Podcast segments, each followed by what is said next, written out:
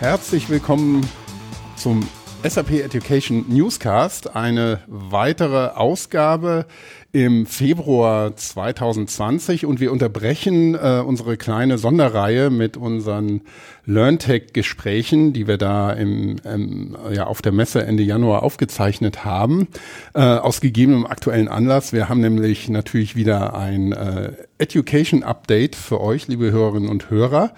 Und mit dabei wieder der Michael Janning. Hallo ja. Michael. Hallo liebe Hörer, ich bin wieder mal dabei, freut mich. Genau. Und wir haben ja einen Namensvetter, den Christoph Rendel. Hallo Christoph. Ja. Hallo, schön, dass ich jetzt schon mittlerweile das zweite Mal hier im Podcast mit dabei sein darf. Letztes Jahr im Sommer hatte ich ja schon mal die Ehre, mich extra rasiert, mir die Haare legen lassen, ja, damit das heute ein schöner Podcast wird. Das ist super. Wir sitzen diesmal auch alle drei in einem Raum, was ich sehr schön finde.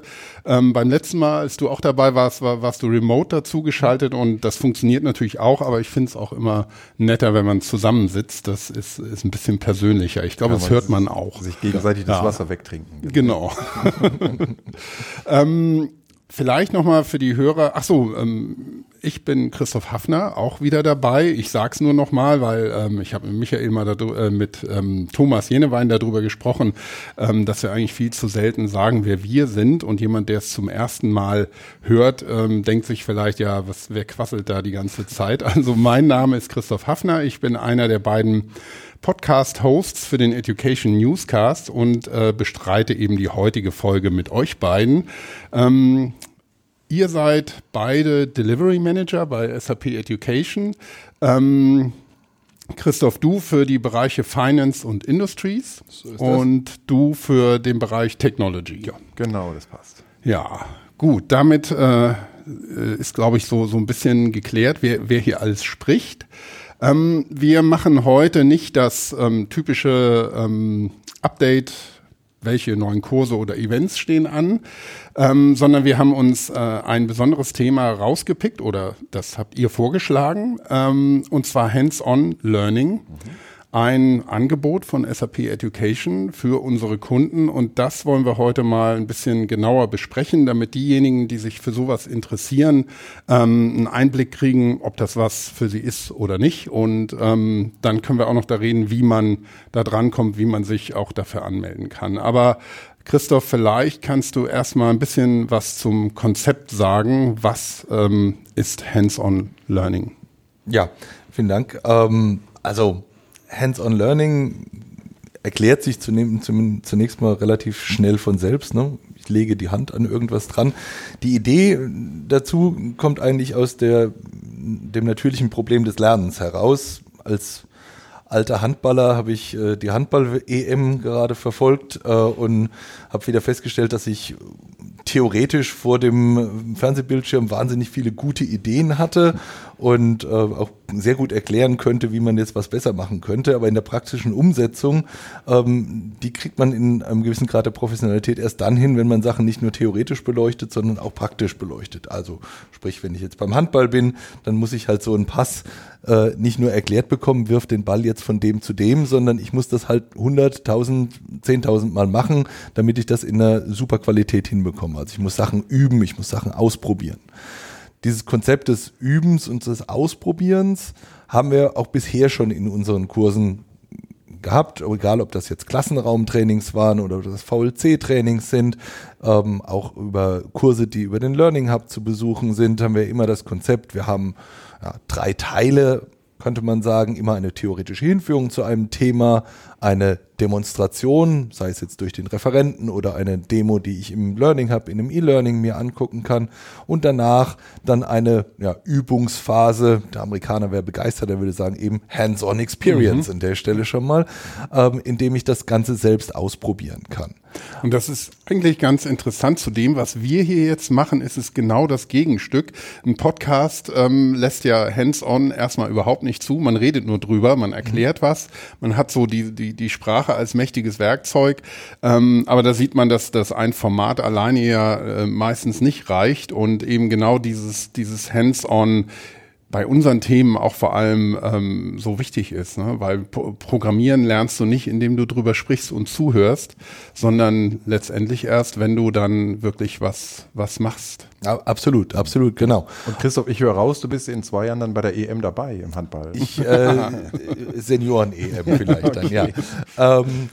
Ja, also diese Idee des Übens haben wir ja schon in unseren Kursen mit drin. Mhm. Allerdings haben wir immer wieder von Kunden gehört, dass die Kunden mehr Arbeit am System von unseren Kursen sich wünschen würden. Bei unseren Kursen momentan haben wir vielleicht so plus minus 50% Übungsphasen mit drin, und mit den Hands-on-Kursen, mit den Hands-on-Angeboten steigern wir diese ganze Geschichte jetzt ein bisschen. Das heißt, wir haben so ganz grob geschätzt, das unterscheidet sich von Kurs zu Kurs natürlich ein bisschen, bei Hands-on-Trainings eigentlich bis zu 90% Übungszeit am System, Arbeit am System, Erfahren des Systems, was in den Kursen mit drin ist.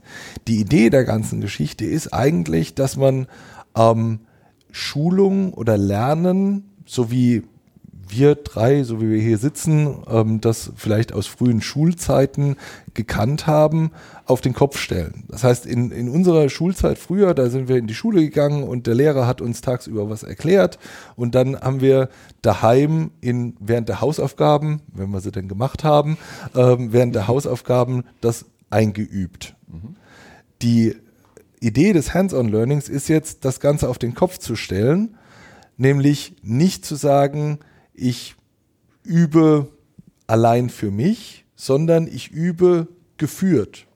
Das heißt, Wissen wird vorher vermittelt. Das kann passieren in einem Klassenraumtraining, das kann passieren über ein VLC-Training, das kann aber natürlich auch über unseren Learning Hub passieren. Das heißt, ja, daher die Idee des umgedrehten Lernens, nämlich ich erlerne den theoretischen Background einer Materie zunächst mal selbst und habe dann die Möglichkeit, es einzuüben, aber nicht allein wie früher bei den Hausaufgaben oder dann kurz vor der Stunde, wenn man die vom Nachbarn abgeschrieben hat, sondern dann geführt mit Unterstützung eines Trainers. Mhm. Das heißt, ich habe einen Experten dabei. Ja.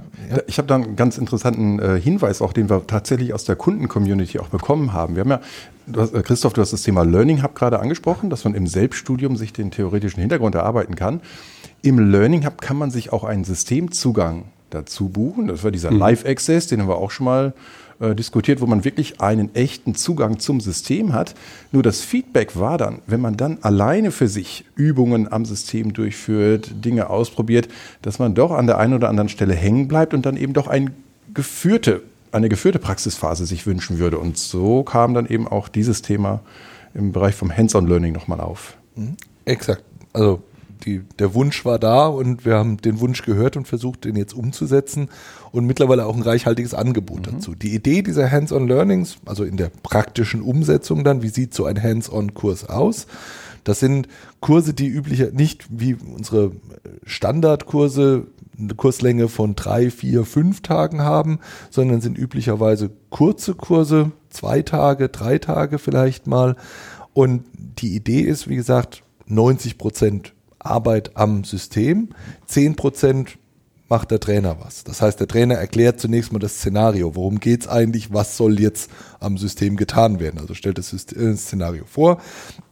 Es gibt dann innerhalb dieser Übungszeit oder dieser Lernzeit von diesen vielleicht 2 Tagen, gibt es immer wieder Abschnitte, zu denen dann geguckt wird, wie weit sind wir denn gekommen, was haben wir erreicht, wo hakt's vielleicht, wo muss man vielleicht dann sagen, okay, das geht jetzt in eine falsche Richtung, da müsst ihr vielleicht in die Richtung mal denken. Also immer wieder Unterstützung vom Trainer, der dann das Szenario vorstellt und begleitet. Und alle werden vielleicht auch wieder auf den gleichen Stand gezogen, dass man vernünftig weiterarbeiten kann. Exakt, niemand wird zurückgelassen, dass wir eben immer die Leute mit an die Hand nehmen, aber nur so weit, dass sie selbst Erfahrungen sammeln können und selbst üben können. Und auch diese Übungen sind natürlich größer und umfassender, als das jetzt eine Übung in einem normalen Kurs ist. Eine Übung in einem normalen Kurs ist üblicherweise vielleicht eine halbe Stunde, wenn das eine große Übung ist, ist es vielleicht mal eine Stunde an eine Übung. Aber hier reden wir wirklich davon, das sind dann 4 Stunden am Stück, wo ich am System was ausprobieren muss und wo ich auch die Chance habe, dann mal in eine falsche Richtung abzubiegen und dann zu verstehen, warum ist es falsch und die Zusammenhänge zu verstehen. Das Ganze soll aber in den Hands-on-Trainings auch nicht nur so laufen, dass jetzt ein einzelner Mensch vor seinem Rechner sitzt und diese Übung macht, sondern was wir auch versuchen in diesen Hands-on-Trainings dann auch zu unterstützen, ist das Verständnis von Teamarbeit.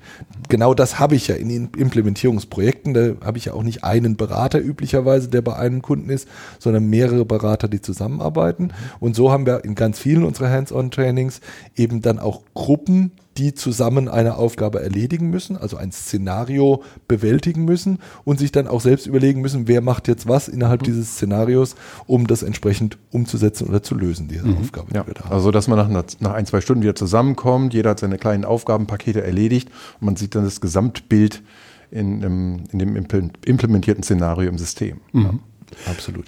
Und wie kann ich mir jetzt konkret vorstellen, gibt es da jetzt verschiedene Varianten von diesen Hands-on-Trainings dann, also ist das rein virtuell oder gibt es das auch in einem Klassenraum, dass man das zusammen macht? Also gibt es da verschiedene Ausprägungen oder Varianten oder ist das immer ein Konzept, das man so durcharbeitet? Ja, also prinzipiell sind diese Hands-on-Trainings sowohl virtuell als auch on-site, wie es bei uns neuhochdeutsch heißt, also im Klassenraum vor Ort, denkbar. Persönlich, vielleicht auch aufgrund meiner Historie als langjährigen Trainer, denke ich, dass sich gerade dieses Konzept sehr eignet, das wirklich vor Ort zu machen mit Leuten, mit denen ich direkt interagieren kann, weil ich dann natürlich auch eine leichtere Möglichkeit oder noch eine bessere Möglichkeit habe, an den Trainer ranzukommen und miteinander mir Fragen zu haben. Wobei ich jetzt auch per se kein Hindernis sehe, das in einem virtuellen Umfeld zu machen. Das geht sicherlich auch. Ich glaube aber den ganzen Mehrwert der Geschichte kriege ich noch besser in einem wirklich Klassenraumtraining vor Ort. Aber wir bieten es tatsächlich in beiden Ausprägungen an. Also wir können es vor Ort in unseren Trainingszentren besuchen, aber eben auch virtuell entsprechend durchführen. Wir hatten ja mal auch das ganze Thema virtuelles Training, Übertragung per Kameratechnik besprochen. In das Format haben wir das ebenfalls eingekippt. Also es funktioniert. Da wäre ich mal, wo du gerade sagst, dass du langjährige Erfahrung als Trainer hast, so als kleine Schleife, die wir da mal vielleicht aufmachen können, weil wir das auch in manchen Gesprächen jetzt gerade auch auf der LearnTech wieder als Thema hatten, diese Entwicklung hin, also vom Klassenraum kommend, zusätzlich dazu auch immer mehr virtuelle Trainings anzubieten. Wie herausfordernd ist das für einen Trainer oder eine Trainerin, die jetzt wirklich aus dem klassischen Klassenraumtraining kommt? Weil ich stelle mir das nicht einfach vor, weil wenn ich die direkte Kommunikation im Raum, die synchron dann verläuft, sehe und das eben zu übertragen in ein virtuelles Gebilde, ist das eine große Herausforderung für die Trainer und Trainerinnen selber? Es ist in erster Linie, würde ich sagen, zunächst mal eine Veränderung. Und Veränderung ist, glaube ich, was für jeden erstmal anstrengend ist und herausfordernd ist. Das auf jeden Fall. Wenn ich an mein allererstes virtuelles Training zurückdenke, das haben wir damals noch auf Basis der Plattform WebEx gemacht, da habe ich gesessen in Waldorf in einem umgebauten Druckerraum, gefühlt 2 auf 2 Meter, und habe den ganzen Tag mit meinem Monitor gesprochen. Das war noch bei Weitem nicht das Konzept, was wir jetzt hatten mit Video und allem, sondern ich habe mit meinem Monitor gesprochen. Das war auch eine Gruppe von 3 Leuten, die waren nicht so super interaktiv in dem Moment. Und ich weiß noch, dass ich damals wahnsinnig glücklich war für ein Eichhörnchen, das draußen über die Wiese gelaufen ist, weil dann was passiert ist. Das hat sich wahnsinnig verändert mittlerweile. Und ich habe mittlerweile auch bei den virtuellen Trainings, die ich jetzt in der Vergangenheit geschult habe, bin ich überzeugt davon, es ist kein Klassenraumtraining, das ist richtig, aber es ist verdammt nah dran. Also früher gab es mal irgendwie eine Kassettenwerbung, verdammt nah an der CD. Die Älteren unter uns erinnern sich. Es ist, was wir natürlich nicht haben, ist das Gespräch zusammen auf dem Weg zur Kaffeemaschine. Das fällt weg, das ist auch nicht zu ersetzen. Das soll auch nicht ersetzt werden. Und ich denke, der Gedanke zu sagen, das virtuelle Training ist das gleiche oder ersetzt ein Klassenraumtraining, ist aus meiner Perspektive der falsche Gedanke. Ja. Es ist ein anderes Angebot, das andere Vorteile bietet, nämlich beispielsweise den Vorteil, ich muss nicht irgendwie von A nach B reisen, ich habe keine Hotelkosten, ich kann vielleicht auch noch, wenn ich Kinder daheim habe, abends meine Kinder sehen und sie muss nicht in Waldorf sitzen. Unterschiedliche Aspekte. Wir haben auch Angebote über virtuelle Trainings, die dann im Halbtagesbereich sich bewegen, wo man dann sagt, naja, ich habe noch die Möglichkeit, dann vormittags Schulung zu machen, nachmittags vielleicht noch Tagesgeschäft abzuarbeiten und muss dann nicht nach 8 Stunden Training abends nochmal was machen. Also, ich denke auch, das Endergebnis ist dasselbe. Also man kann wirklich den gleichen Lernerfolg erzielen. Es hat nur eine andere soziale Komponente. Also ich meine, wir sehen das vielleicht auch in unserem Podcast-Szenario hier. Heute sitzen wir alle drei zusammen. Da freuen wir uns auch, dass wir uns persönlich sehen. Wir haben den Podcast auch schon virtuell aufgezeichnet. Da warst du in Hamburg, Christoph. Ja. Ich war hier in Waldorf.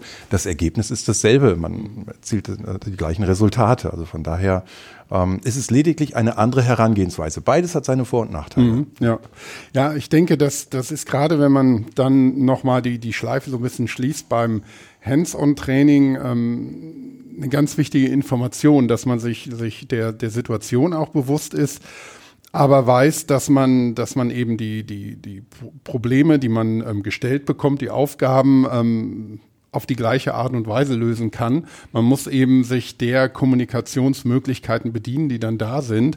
Und das ist ja gegenüber dem Beispiel, das du eben genannt hast, bei den Hausaufgaben, die waren ja dann noch nicht mal remote, sondern die waren einfach, man hat da alleine gesessen und offline. Wenn man niemanden hatte, offline. Also unsere Generation in der Tat offline. Es gab ein Telefon, das stand meistens auch nicht im eigenen Zimmer, sondern irgendwo in einem Flur.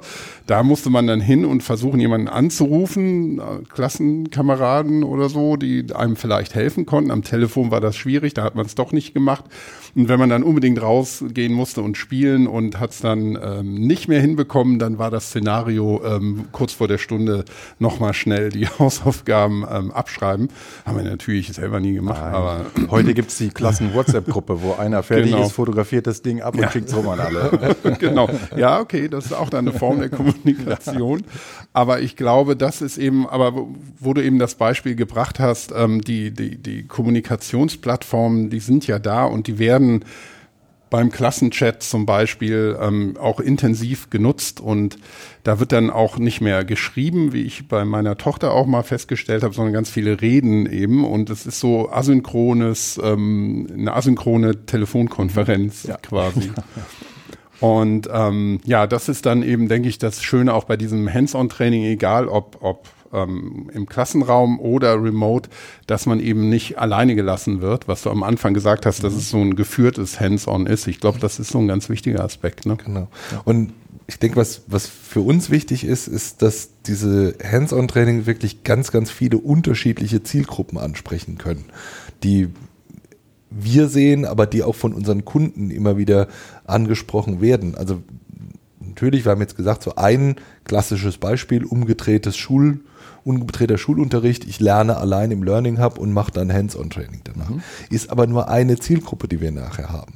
Wir haben jetzt gerade mit dem Übergang auf S/4HANA haben wir durchaus auch diese Hands-on-Trainings, die genutzt werden von erfahrenen ERP-Beratern, die sagen, ich habe jetzt schon ERP-Kenntnisse, ich kenne alles. Ich muss, wenn ich jetzt über meinen FI-Bereich nachdenke, ich muss nicht mehr erklärt bekommen, was ein Buchungskreis ist. Aber ich möchte jetzt mal, bevor ich zum ersten Kundenprojekt auf S/4HANA gehe, möchte ich das mal ausprobieren.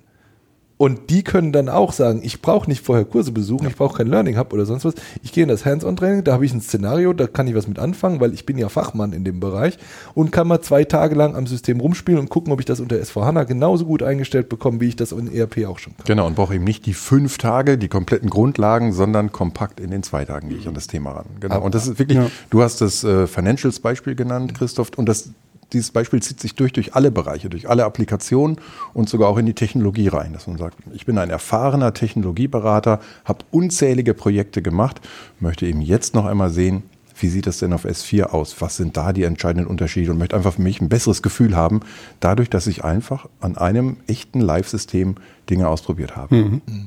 Was eine zweite Zielgruppe sicherlich ist, neben den Lernern aus dem Learning Hub, die dann eben Hands-on machen, sind auch Lerner aus dem Klassenraum. Und wir haben viele Kunden, die sagen, wir haben junge Berater, neue Berater, die wir einstellen und wir bilden die aus auf unterschiedlichsten Wegen, vielleicht auch über unsere Akademiekurse. Aber bevor wir die zum Kunden schicken, bevor wir die das erste Mal auf die echte Welt loslassen, wollen wir die erstmal, früher hätte man gesagt, eine Fallstudie oder sowas abarbeiten lassen. Und auch da, genau für diese Zielgruppe ist so eine Hands-on-Training wunderbar, ne? Zu sagen, ich übe das jetzt nochmal und dann gehe ich erst zum Kunden. Auch für Leute, die ja in erster Linie oder vielleicht als Ziel eine Zertifizierung vielleicht anstreben. Die sagen, ich möchte jetzt zertifizierter Berater werden, was ja bei uns jetzt immer wichtiger wird, auch die Zertifizierung in unserem Umfeld, die dann sagen, ich habe jetzt die Inhalte gelernt, aber bevor ich jetzt in die Zertifizierung reingehe, um mich auch selbst zu versichern, kann ich die Inhalte wirklich, mache ich nochmal das Hands-on-Training und gucke mir dann wirklich an, ob ich das jetzt gelesen habe, und dann komme ich wieder auf das zurück, was wir vorhin besprochen haben, habe ich es theoretisch verstanden oder kann ich es auch praktisch umsetzen? Und ich denke, wenn man es praktisch umsetzen kann, dann hat man auch in der Zertifizierung sicherlich deutlich weniger Probleme, als wenn man das nicht kann. Genau. Mit dem Vorteil, dass man die ganze Zeit eben auch einen erfahrenen Trainer vor sich stehen hat, den man jederzeit fragen kann, falls man doch mal an einer Stelle hängen bleiben sollte. Und auch nochmal, der auch nochmal theoretische Zusammenhänge natürlich erläutern kann, falls da irgendwelche Lücken aufkommen sollten. Mhm. Und diese Hands-on-Trainings, sind die dann auch ein Bestandteil unserer Learning Journeys, die wir ja schon für viele Bereiche, viele Produkte, viele Themen erstellt haben. Für die Hörerinnen und Hörer, die es vielleicht nicht kennen, also das ist wirklich so eine Hilfestellung, eine kuratierte Zusammenstellung von verschiedenen Lerninhalten, also nicht nur Inhalten, auch Lernformaten, mit denen man sich dann, wo man durchnavigieren kann, diese ganze Lernreise bis hin zur Zertifizierung und zu Stay Current, also dass man kontinuierlich auf dem Lernpfad bleibt und auch zertifiziert ist und das auch kontinuierlich. Finden wir die Trainings da drin auch? Genau, vollkommen richtig, Christoph. Also die Hands-on-Learnings reihen sich nahtlos in unsere Learning Journeys ein. Die werden da integriert dargestellt. Passen auch sehr gut in das, was Christoph Rendel gerade nochmal erläutert hat. In den Learning Journeys findet man zunächst dann die theoretischen Grundlagenkurse. Wenn man für sich die Themen bereits abhaken kann und sagt, ich habe das schon erledigt, ich kenne das, über 20 Jahre Projekterfahrung, findet man im Anschluss daran dann die entsprechenden Hands-on-Learnings, die da relevant sind. Also es passt genau in das Thema hinein. Ja, das ist doch wunderbar. Also da ist man dann nicht irgendwie verloren. Und das ist auch schon so ein bisschen dann der Hinweis auf die Frage, wo finde ich das denn und wie komme ich denn zu so einem Training als interessierter Education-Kunde. Ja, wenn ich aus der Technologie mal schaue, da liegen mir gerade 2 Hands-on-Learnings ganz besonders am Herzen, die wir jetzt neu gebaut haben und neu im Angebot haben. Das eine richtet sich nochmal an die Berater, die sich mit einer S/4HANA Conversion auseinandersetzen. Ich denke, gerade ein ganz, ganz großes Thema. Viele Kunden denken gerade über eine Conversion ihrer ECC-Systeme Richtung S4 nach und bereiten diese entsprechend vor. Und da haben wir ein spezielles Training, was diese Conversion im Detail beleuchtet, und man führt aktiv auch eine System-Conversion durch. Und man nimmt sich ein ECC-System, nutzt den Software-Update-Manager, versucht die Updates einzuspielen, geht weiter. Schritt für Schritt geht man durch das Ganze durch, sodass man am Ende tatsächlich den Erfolg nachweisen kann. Ich habe hier tatsächlich ein System migriert, sage ich jetzt mal, oder konvertiert nach S4. Was vielleicht, du hast gerade auf den Erfolg abgehoben, den man dann erreicht, was vielleicht noch ganz wichtig ist für unsere Partner und Berater auch. Nicht nur, dass man diesen Erfolg erreicht, sondern es gibt dann auch diese Digital Badges, die wir anbieten, die diesen Erfolg dann auch sogar nachweisen, dass man eben hands-on bereits eine Konvertierung durchgeführt hat. Richtig, genau. Sodass man kann es nachweisen und hat für sich selber vielleicht auch ein besseres Gefühl, bevor man dann in das erste große Live-Projekt geht, und sich nicht so sicher ist, ob das wirklich zu einem Erfolg wird. Von daher kann man da aus der Praxis was mitbringen. Das ist schön, als hätten wir es vorher abgesprochen, haben wir aber gar nicht. Es ist wirklich recht spontan. Zu dem Thema Digital Badges habe ich gerade mit meiner Kollegin Susanne Schröter einen Podcast auf der LearnTech aufgenommen, wo sie das Konzept auch wunderbar nochmal komplett erklärt. Auf den sei dann nochmal verwiesen. Der wird nach dieser Folge hier erst erscheinen als Teil von dieser LearnTech-Serie, aber das schon mal als kleiner Spoiler, was da dann noch kommt. Und ein Cliffhanger hier. Ja, ein kleiner Cliffhanger. Ne? Ja, jetzt habe ich aber vergessen, was ich stattdessen fragen wollte, aber das macht nichts. Ja, aber vielleicht das, noch zu meinem Conversion-Training, das Hands-on-Conversion-Training. Ah, jetzt weiß ich es auch wieder, ja. Das... Unsere Kunden oder alle unsere Kurse sind ja immer in so 3-4-stelligen Kürzeln angeordnet. Das ist der HOA328. Mhm. HO steht für Hands-on. Das wird man nämlich dann auch feststellen. Alle unsere Hands-on-Learnings beginnen mit dem Kürzel HO für Hands-on. Und das ist ein kompaktes Hands-on-Training in 2 Tagen. Mhm. HOA? HOA 328. 328. Für was steht das A? Das A steht noch für Administration. Ah, dann kann man sich noch besser merken. Super. Die 328 kann ich jetzt nicht mehr erklären. Das ist ein Inhaltsstoff, das hieß früher E328. Ne? Aber da hätte ich noch mal eine Frage. In so einem Kurs, bei so einem Hands-on-Training, gerade wenn es um Migration geht, ich bin jetzt kein Berater und habe daher nicht so viel Erfahrung genau in dem Themenbereich, aber ich kann mir gut vorstellen, dass da auch immer wieder Probleme auftreten, dass man irgendwas Unvorhergesehenes passiert. Das ist ja nicht, ich drücke auf den Knopf und dann rattert das durch und das war's, dann bräuchte man halt kein Training. Genau, es läuft dann 5 Stunden, guckt man fertig und wunderbar. Wäre natürlich toll, also würde sich bestimmt jeder wünschen, aber der Teufel ist ja ein Eichhörnchen, oder wie sagt man das? Der steckt dann im Detail und es kann ja immer irgendwas schiefgehen oder auch ein technisches Problem irgendwo vorliegen. Ohne jetzt vielleicht zu viel zu spoilern oder so, werden solche Probleme und Problemfälle auch in dem Training abgebildet? Ganz genau, das fußt natürlich auf reellen Conversion-Projekten, die wir durchgeführt haben. Da hat man so häufig gemachte Fehler, wird man dann in diesem Training dann ebenfalls wiederfinden. Mhm. Also der Trainer ist dann auch mal angehalten, setzt da einfach still und heimlich mal irgendeine Sperre rein, läuft man in dieses Problem rein, sodass man das in der Gruppe dann lösen muss, ohne dass der Trainer direkt sagt, was denn da nur passiert ist. Mhm. Also das basiert dann tatsächlich auf reellen Fällen. Ja, das denke ich ist ein ganz wichtiger Punkt, weil sonst eben die Frustrationsrate im realen Leben im Vergleich zum Training doch relativ hoch sein könnte. Genau, also wir haben tatsächlich versucht, das so eng wie möglich an die Praxis ranzuhängen. Mhm. Natürlich kann in der Praxis immer noch was geschehen, was in dem 2-tägigen Hands-on-Training dann nicht vorgekommen ist. Wir schaffen jetzt auch nicht in 2 Tagen die ganze Welt abzubilden, aber man hat zumindest mal eine solide Basis. Ja. Gut. Ich glaube, wir haben jetzt schon einen ganz guten Überblick bekommen. Einmal, was sich hinter dem Konzept verbirgt und auch, was es an Beispielen gibt. Wenn ich jetzt mich dafür interessiere oder sage, ja, ich gucke mal in meiner Learning Journey danach, wie kann ich als Kunde denn jetzt an das rankommen? Und wir sind ja auch SAP Education und ein Teil von einem profitorientierten Unternehmen und haben natürlich auch ein intrinsisches Interesse, dass die potenziellen Kunden das dann auch finden und buchen. Wie macht man das? Wie kommt man da hin? Also das ist, im Prinzip haben wir versucht, hier das zunächst mal möglichst intuitiv zu gestalten. Und der Michael hatte schon auf HOA verwiesen, auf die Hands-on-Trainings für Administration.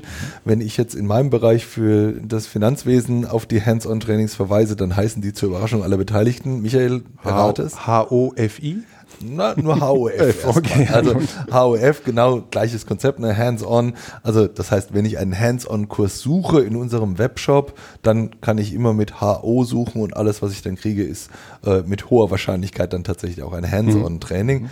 Die Learning Journeys hast du schon erwähnt, wo für mich in der germanistischen Background meines Vaters finde ich den Satz, dass Hands-on-Trainings ein neuer optionaler Stopp in unserer Lernreise sind, einen wunderschönen Ausdruck. Also diese Learning Journeys hattest du erwähnt, die bieten natürlich auch diese Hands-on-Trainings. Es gibt auch eine eigene Hands-on-Training-Seite. Mhm. Also wenn der einfachste Weg vermutlich für alle ist einfach das Thema, den Begriff Hands-on und SAP in eine Suchmaschine einzugeben, und ruckzuck habe ich als ersten Hit, ich habe es vorhin extra nochmal ausprobiert, die Hands-on-Seite in unserem Webshop finde ich auch im Webshop unter Hands-on Learning. Da haben wir einmal aufgelistet alle Hands-on-Kurse, die es gibt. Dem der Michael einen genannt hat, möchte ich meinen wenigstens auch noch nennen. Das ist HOF11, HOF21 für Finance oder für Controlling dann, die beiden großen, die wir haben. Also, aber hier finden wir eine Liste von allen. Ich glaube, mittlerweile sind wir bei 15 Hands-on-Trainings mindestens, die wir anbieten für unterschiedlichste Bereiche. Das Angebot wird auch immer noch weiter ausgebaut. Also wir bauen jetzt bei mir im Bereich für Central Finance wird gerade einer gebaut. Michael ist. Wir sind gerade dran zur Erweiterung von S/4HANA Cloud-Systemen, dass man über die Cloud-Plattform Erweiterung und Ergänzung vornimmt. Also ein Programmierthema, was wir dann da abbilden. Also wird weiterhin noch ausgebaut, weil wir wirklich sehr an dieses Konzept glauben und denken, dass es wirklich ein wichtiger Bestandteil ist. Zurückkommt auf die Seite im Webshop, wie gesagt, da finde ich eine Liste, da finde ich den Link zu allen Kursen, da finde ich dann hinter dem Link natürlich alle Termine dieser Kurse. Da ist nochmal ein kleines YouTube-Video dabei, wo nochmal erklärt wird, was bedeutet Hands-on eigentlich. Ist eine Verlinkung dabei auf einen sehr schönen geschriebenen Blogartikel von Stefan Hänisch, unserem Production Development Lead, der nochmal erklärt, warum haben wir das gemacht und was steckt dahinter mit drauf auf der Seite. Da ist auch das Thema Digital Badges, also die digitalen Orden, die wir verleihen. Ist da auch nochmal erwähnt. Was kriege ich dafür? Wie sieht so ein Ding aus? Ihr werdet das in dem Podcast sicherlich nochmal schön erklären. Genau. Aber auch da kann man sich dann nochmal angucken. Sagen, wie sieht denn sowas aus, wenn ich so ein Hands-on-Badge dann bekomme? Auch das ist auf der Seite erklärt. Also ich bekomme über diese Hands-on-Learning-Seite im Webshop, die ich über unterschiedlichste Wege finden kann, kriege ich einen sehr guten Einblick in das Thema Hands-on. Ja, direkt dazu gefährt training.sap.com. Hat man schon mal die Trainingswebseite /hands-on, landet man dort auch entsprechend. Super, werden wir alles auch nochmal in die Shownotes packen, damit das im Podcast selber auch direkt drin ist, für die ganz Ungeduldigen. Vielleicht für die Hörerinnen und Hörer, die gar nicht wissen, was Shownotes genau bedeuten. Thomas und ich haben das immer wieder erwähnt und dass wir da die Links reinpacken. Ihr hört meistens ja mit einer Podcast-App so einen Podcast. Und da gibt's in der Beschreibung, es ist immer unterschiedlich bei den Apps, wo man die Beschreibung findet, aber da ist dann die Podcast-Beschreibung und in dieser Beschreibung, darunter sind dann auch die Links, die wir da reinpacken und in einer guten Podcast-App kann man da auch drauf tippen und dann öffnet sich ein neuer Bildschirm mit der Webseite, die man da verlinkt hat. Okay. Also das nochmal so als Randinfo für diejenigen, die sich nicht sicher sind, was wir immer mit diesen ominösen Shownotes meinen. Gut, eine Frage vielleicht noch von mir zum Abschluss. Ich weiß nicht, ich glaube, wir haben es einmal so ganz gut rund erklärt. Gut beleuchtet, genau. Du hast gesagt, dass es immer mehr wird. Meine Frage vorhin, die ich noch nicht gestellt habe, wäre nämlich auch gewesen, für wie viele Produkte oder wie viele solcher Hands-on-Learnings gibt es denn schon und wie ist denn da die Planung? Also wo möchten wir gerne hinkommen? Also wie gesagt, ich glaube im Moment sind wir bei so um die 15, ungefähr 15, ne? Denke ich. Ich glaube jetzt nicht auf die Zahl genau, aber so ungefähr 15 werden es sein, die wir im Moment anbieten. Was vielleicht noch ganz wichtig ist in dem Kontext auch nochmal das zu erwähnen, auch wir haben vorhin über Klassenraum und virtuell gesprochen, auch für die Hands-on-Trainings gilt, sie ersetzen nicht ein anderes Angebot. Also es soll jetzt nicht sagen, du brauchst keinen Klassenraum mehr, du machst jetzt nur noch Hands-on, sondern es ist ein weiteres optionales Angebot, das vielleicht bisherige Teilnehmer zusätzlich nutzen können, vielleicht Leute, die bisher noch nicht im Klassenraum waren, die sagen, oh jetzt, genau darauf habe ich gewartet, eine weitere Möglichkeit für unser Training. Du hast nach Ausbau gefragt, wir haben es eben gerade schon ganz kurz ein bisschen gesagt, also diese Hands-on-Trainings werden weiter ausgebaut. Ja, und wir konzentrieren uns da jetzt auch nicht nur auf S4, wo wir tatsächlich gerade die meisten haben, aber das geht auch in den Bereich SAP Cloud Plattform rein, wo wir die ersten Hands-on Learnings haben. Für Success Factors Hands-Learning. Genau. Ich würde es mit Tom Petty halten, into the great wide open, the sky is the limit. Wir haben, nachdem wir das letzte Mal hatten, wir eine Beatles-Referenz, muss ich auch noch was Musikalisches reinbringen. Also ich denke, es gibt jetzt kein Ziel, wir wollen 20 Hands-on und dann hat der Mo seine Schuldigkeit getan, sondern wir entwickeln, was sinnvoll ist. Wir entwickeln, wo wir auch Feedback bekommen vom Markt, das brauchen wir. Und wenn es dann nachher 200 sind, dann wird es 200 geben. Also ich denke, es gibt da keine Grenze nach oben, wie weit wir jetzt gehen wollen. Super. Ja, das finde ich gut, dass es nicht so eine vorgefertigte Roadmap für die nächsten 15 Jahre gibt, sondern dass man merkt ja auch, wo die Bedarfe liegen und wie sie sich verändern und dann entsprechend das machen.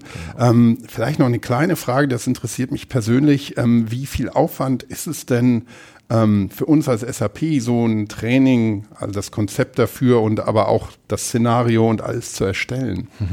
Das ist eine gute Frage, denn da steckt tatsächlich eine ganze Menge Arbeit hinten dran. Also man ist jetzt nicht damit getan, dass man einfach einen bestehenden Kurs nimmt, die theoretischen Inhalte rausreißt und sagt, das reine Übungshandbuch ist jetzt mein Hands-on-Learning, was ich anbiete, sondern man muss tatsächlich diesen Connect auch zur echten Welt schaffen, dass man eben Praxisbeispiele sich anschaut und dann ganz dediziert eigene Szenarien entwickelt. Also diese Übungsszenarien, die müssen natürlich von unseren Trainern in den konfigurierten Systemen vorgestaltet und vordesignt werden. Also von daher ist da schon ein eklatanter Aufwand mit auf unserer Seite verbunden. Aber ich meine, dafür sind wir hier und das ist unser aller Aufgabe.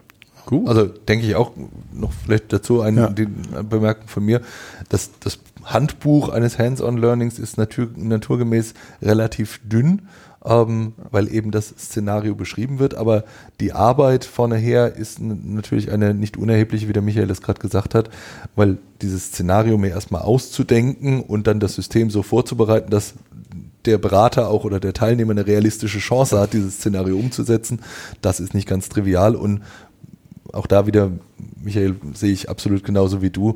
Wir haben uns da sehr bemüht, wirklich Beispiele aus der Praxis zu finden, die wirklich so auch vorkommen und nicht irgendwas Akademisches, sondern tatsächlich hands-on die echte Welt fast erleben schon mal. Gut.